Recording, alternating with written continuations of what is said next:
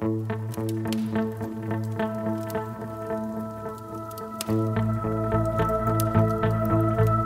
Hidden Power of Materials, a podcast by Saint-Gobain.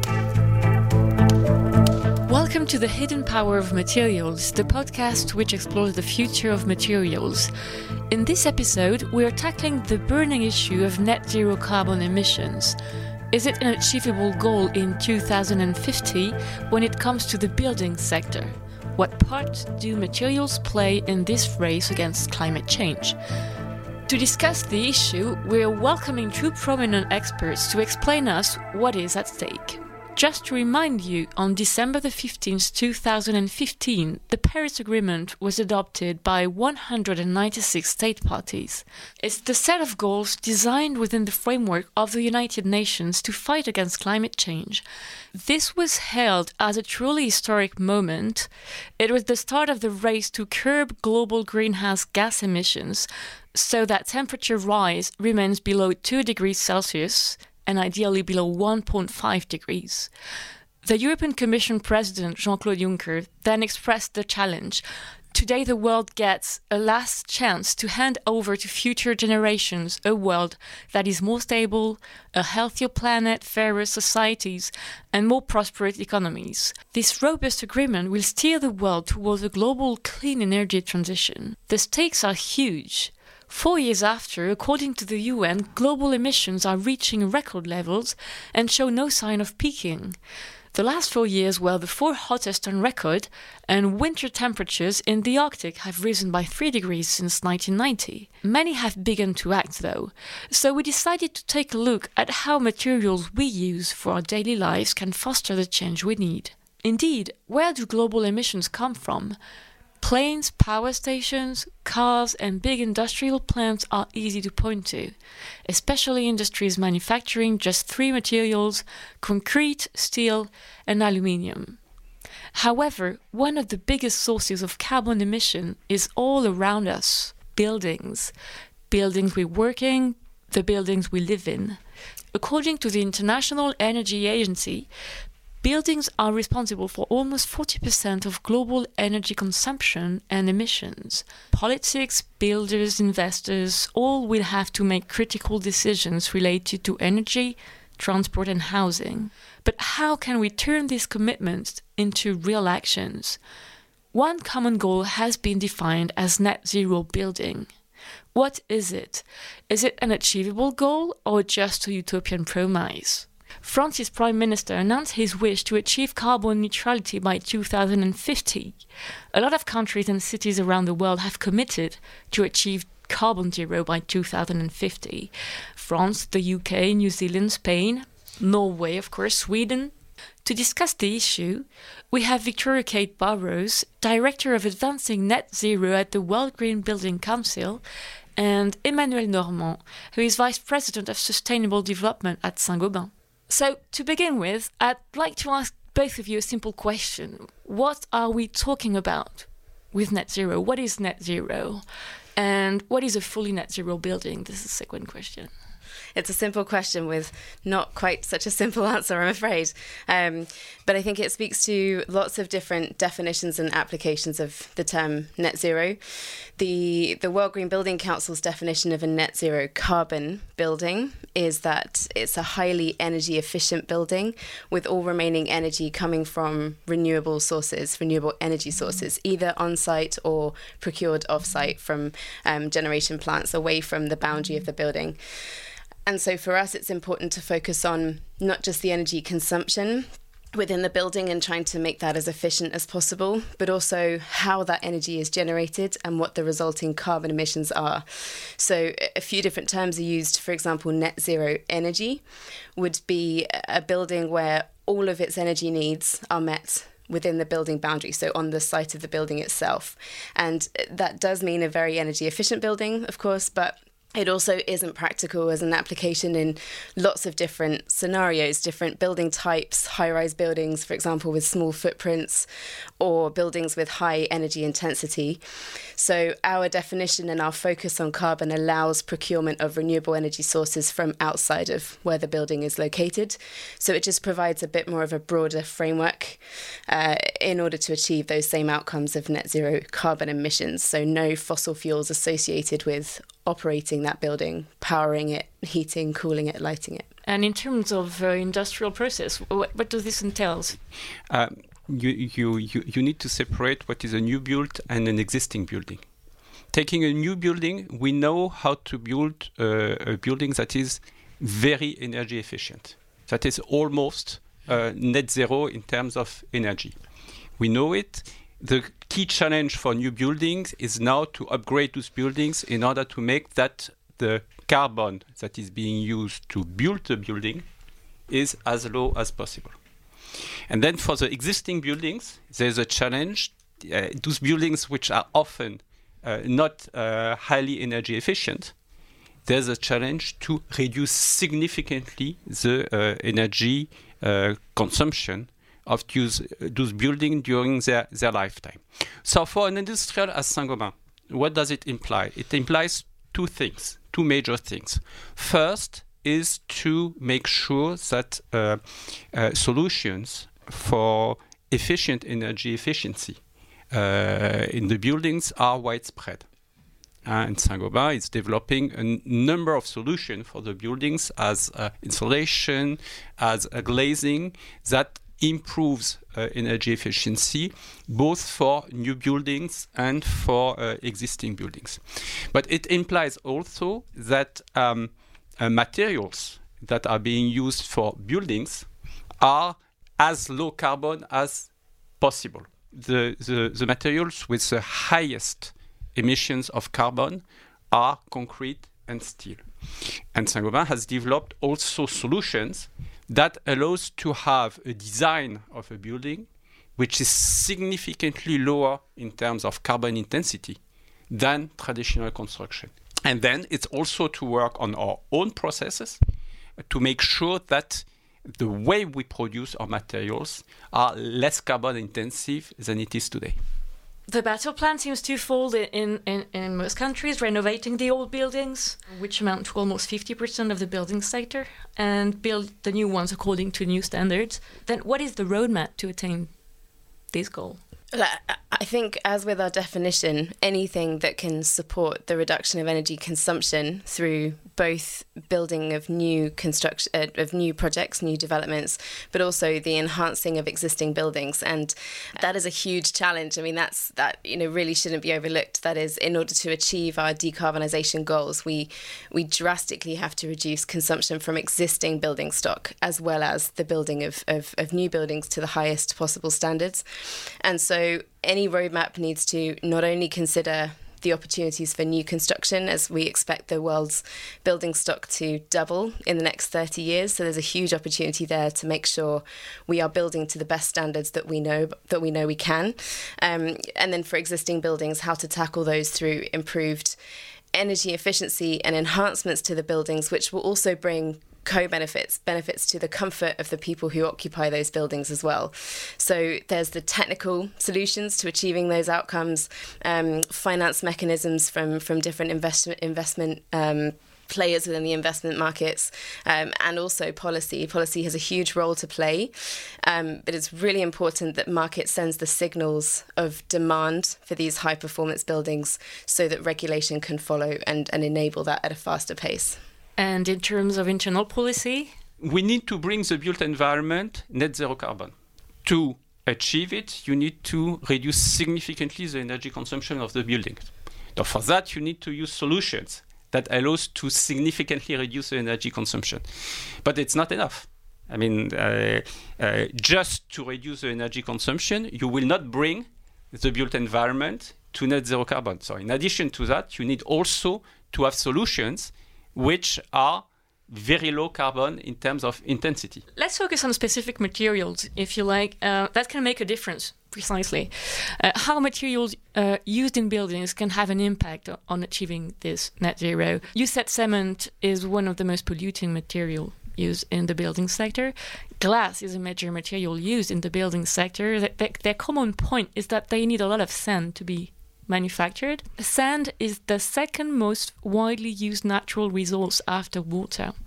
A 2019 UN report says that the world's reliance on sand is staggering. Globally, we cons- we consume up to 50 billion tons of sand and gravel every year, and it's about 18 kilograms per person per day. So, what can the industry do to preserve this precious resource? How can the industry reduce its demand for new sand? How can glass become a low carbon material? The good news with glass is that it can be recycled. And we know that very well. I mean, bottles are, uh, are quite easily recyclable, for example. To produce flat glass, uh, we, up, we can use up to 40 to 50% of recycled glass to what produce. Is, sorry, what is flat glass? Flat glass is uh, glass being used for windows. Uh, if we want to produce glass wool, which is uh, uh, a type of insulation material, you can use up to 100% of recycled glass. Uh, and if we are able to increase the usage of recycled glass, you reduce the consumption of sand. Unfortunately, windows up to now are still going mostly into landfill because the cost of landfill is uh, quite low in most of the countries. So here you have a source of um, potential raw material to replace sand that is very significant. And uh, clearly, a, a company as Saint-Gobain is working in order to be able to catch uh, this uh, source of, uh, of glass to replace sand. And the good news is that when you replace sand by recycled glass, you decrease the energy that you need to melt those materials.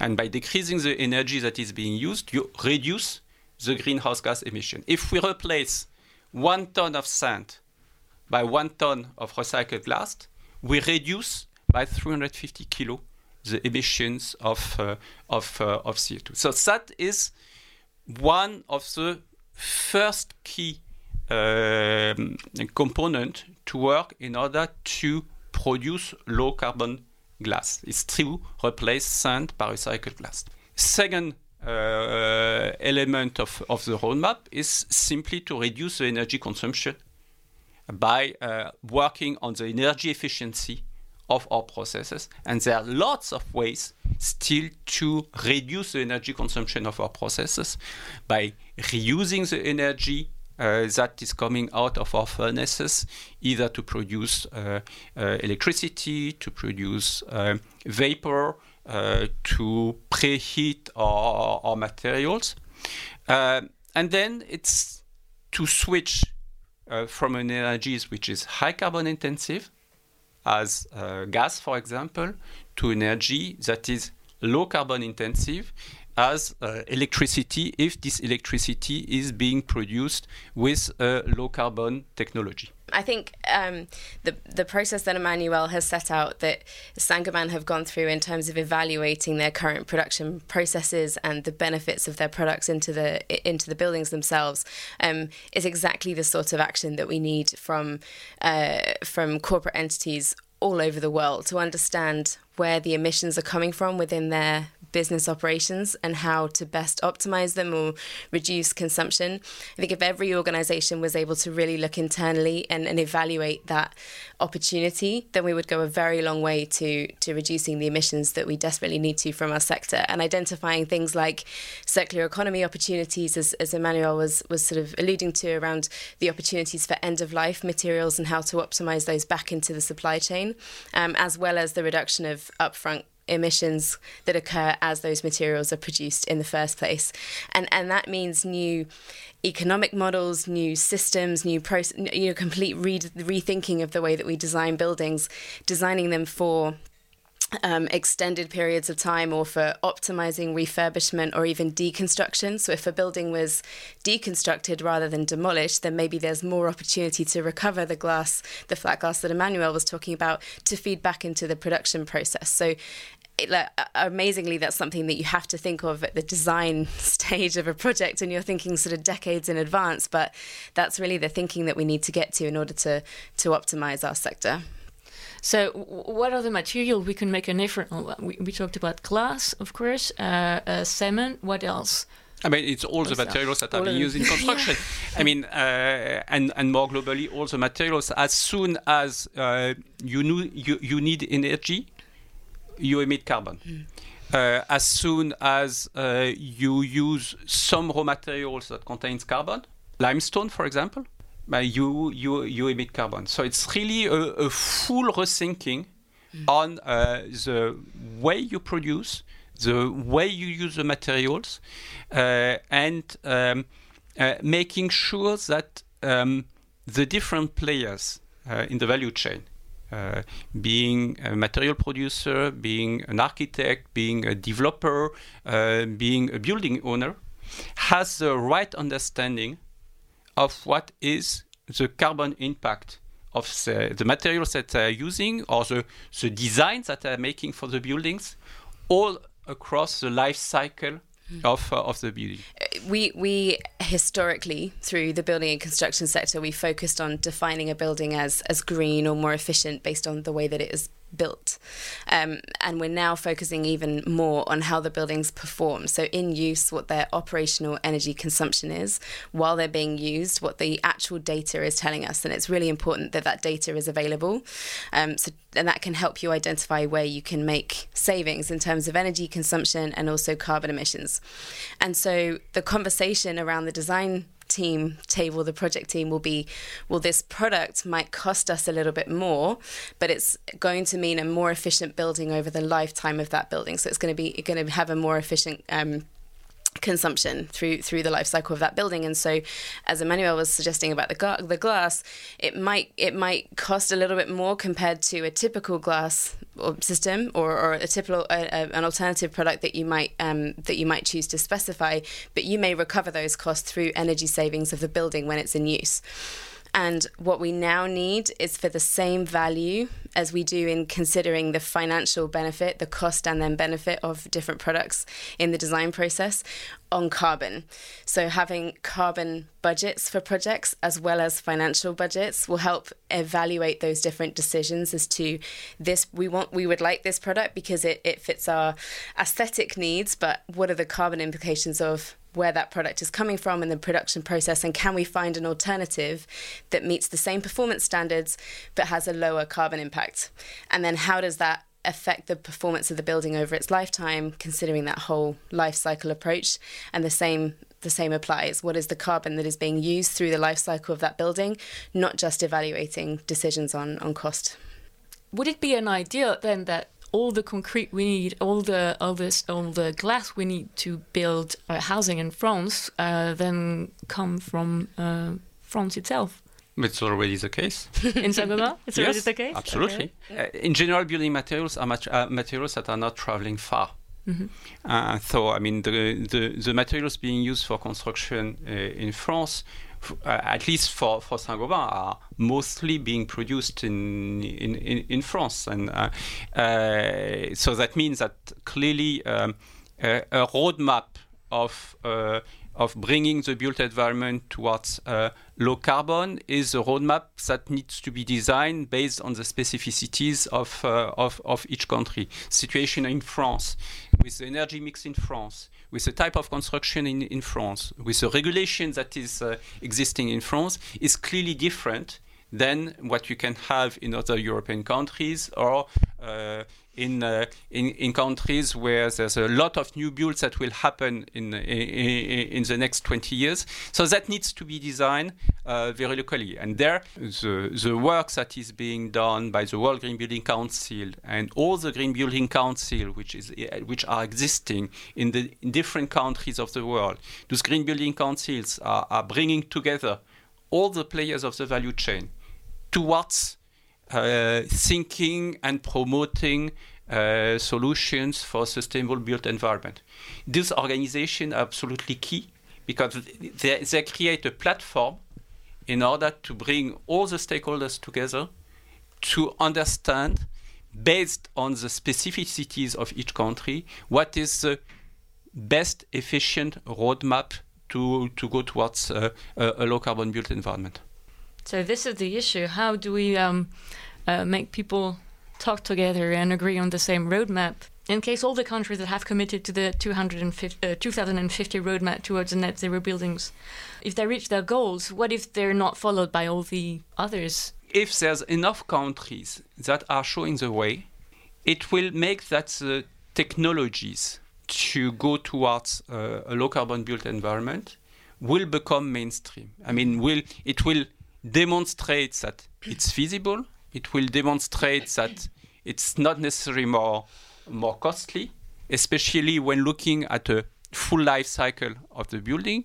It will demonstrate that uh, it's bringing a lot in terms of comfort, uh, well-being of uh, of the people, and obviously, if a country, for example, as the size of France or any other uh, country which is taking the lead uh, is uh, uh promoting uh, technical solutions towards uh, more more energy efficiency or low carbon solution. It will make also that the cost of those solutions will reduce because mm. there will be more and more players willing to develop those solutions for the built environment. That's that's absolutely right. I think there's an enormous power in organizations and and policymakers, governments setting targets bringing awareness to an issue like this um, because once you've set a target then you know you really need to, to think about what that means in terms of implementation. And so the process of evaluating how you will meet that target and what the opportunities therefore are whatever the scope of your of your opportunity is um, I think really helps create uh, the confidence in market that that others can can set similar targets and then that will kind of help support the transition and, and, build that momentum. And I think the, the bold vision that's being set out by, by companies like Saint-Gobain to say, you know, this is going to become a part of our new economy and it's going to be part of our business as usual as a as a, as a producer, as a, as a, as a manufacturer and as a, as a corporate entity is is is enormously powerful. And um, and we hope that more follow in those footsteps. Just to, rem- to remind you s- some facts, like I've seen a, a, World Economic Forum report stating that apart from Suriname and Bhutan, which are the two countries already carbon negative, there are these mm. two hmm. countries are already carbon negative. Um, it listed 20 countries which are currently in the net zero emission race. Uh, the most prominent missing countries being the United States, Australia, and the Arab states of the Persian Gulf. Um, all these committed economies account for a bit more than 17% of the global gross domestic product, and we're still far too low 100% of global GDP with this net zero goal. So 17% is quite low. I think um, what we've been talking about in terms of supply and demand applies to energy production as well, because those three countries that you mentioned have huge amounts of fossil fuel related energy production.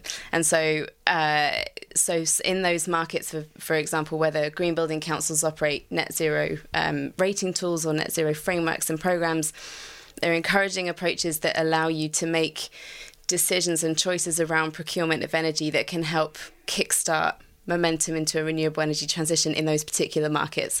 So if you have um, if you permit the use of offsets under your net zero framework, for example, within those particular countries, as, as is the case in Australia, under the Green Building Council of Australia's um, Green Star performance uh, rating tool, and for the um, for the credits available for the net positive program. Just offsets. Offsets, yeah. Can you define it? Yeah. So sure. So um, actually, to, to take a step back, the the Advancing Net Zero program that we run has a framework for best practice to achieving net zero carbon emissions. And uh, the, the first, we, we've set a, a, series of principles for that. And the first is that we must focus on operational performance, so based on actual performance of buildings. The second is to prioritize energy efficiency. To reduce energy demand will ultimately help us achieve decarbonisation faster if we're not wasting as much energy. The third is to meet the remaining energy balance using renewable energy. And in some cases, that can be generated on site, which should be the, the first um, option sometimes you can't meet all of your energy needs on site, and so you might procure from off site renewable energy um, sources through uh, mechanisms in the market like renewable energy certificates or power purchase agreements where you promise to buy energy that's being generated from renewable energy. And that might be the case where you still are connected to a grid fed system that might be reliant on fossil fuels and that's beyond your control but you can choose to to buy the energy from a renewable energy source and then as a last resort, if you've ex- if ex- exhausted all of those options, as a last resort, you might choose to offset the equivalent amount of carbon through offset programs. And some of those could be through renewable energy programs, or it could be non-renewable energy projects such as carbon sequestration through um, through forests, forestry projects, and forestry management projects, for example. So, in some cases, in some markets where they do rely currently on a very fossil fuel heavy grid in terms of the, the carbon mix, it's of huge benefit to have initiatives and systems that promote the use of offsets to help fund the capital expenditure needed to generate renewable energy projects. And so that will help in the long term change that position from where they are at the moment, which is based on their energy mix, and and hopefully make them move a little bit further in that in that net zero emissions race. All right. And uh, on the local and very individual level, how can the transition to net zero buildings be financed? Because it, this is costly. As, as was said by, by Victoria initially, I mean, when looking at um, a full life cycle of a, of a building, it depends uh, a lot on the respective situation.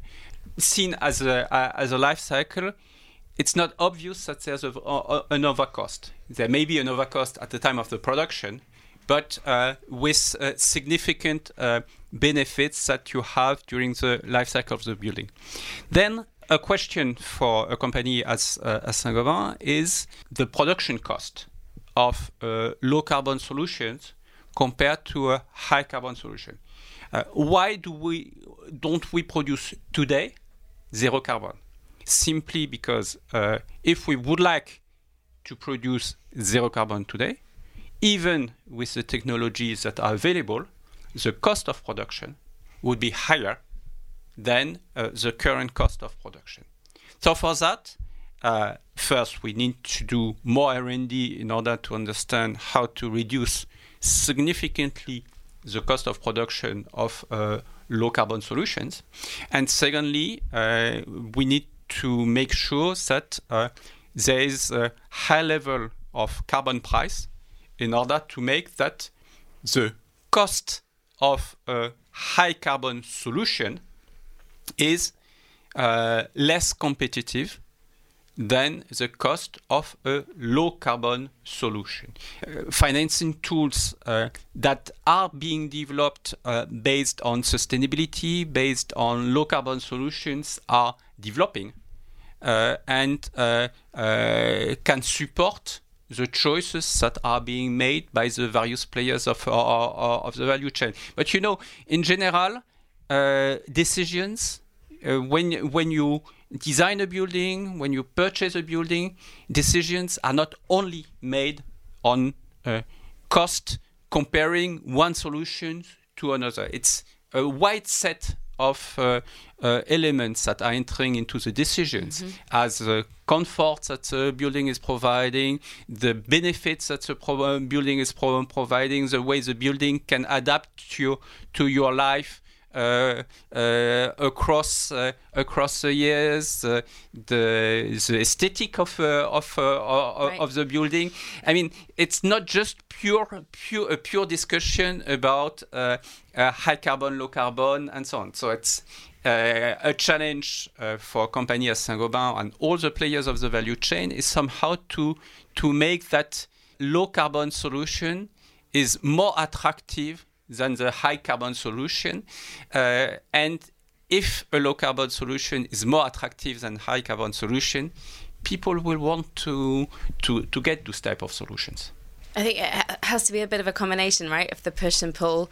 Um, it is it is different what we currently value um, in our buildings and what we expect from the spaces that we're in. People like to have, you know, some people like to have control over the, the space they're in, the sort of local control, and others like to have everything fully automated. So there's there's a real difference in in how we interact with our buildings. Um, but the reality is that uh, yes, the investment needed to reach some of these low carbon solutions in materials that we've talked talked about can be quite enormous. Um, but the reality is that we know how to achieve net zero operating buildings at almost cost parity. You know, in some cases, it wouldn't actually cost that much more than if you were to build a building to to the regular to the local building code standards, um, because there's that um, we're already seeing in the marketplace, as Emmanuel was was setting out, that the that there's a lower cost premium for some of these high performance products because there's an increased demand from the market. So demand is really a, a critical component to this sector.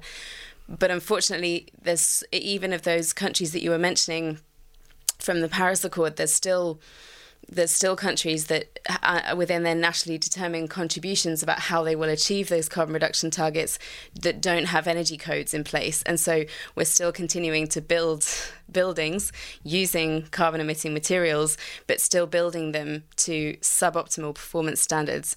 And so you know it, it is it's it is really important to create that awareness around that that whole life cycle approach but also the the added benefits not just the the cost being the barrier Thanks both of you for being with us today. Unfortunately, we have to leave this discussion here. Thank you very much. Thank you. Thank you. There's a lot at stake and there is still a lot to say.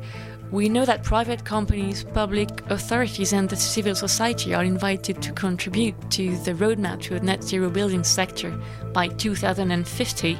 Decisions are being made. Let's hope all stakeholders manage to work together towards a fair move for everyone.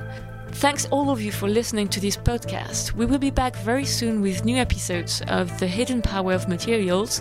Meanwhile, you can subscribe to our podcast channel and follow our series in French and in English.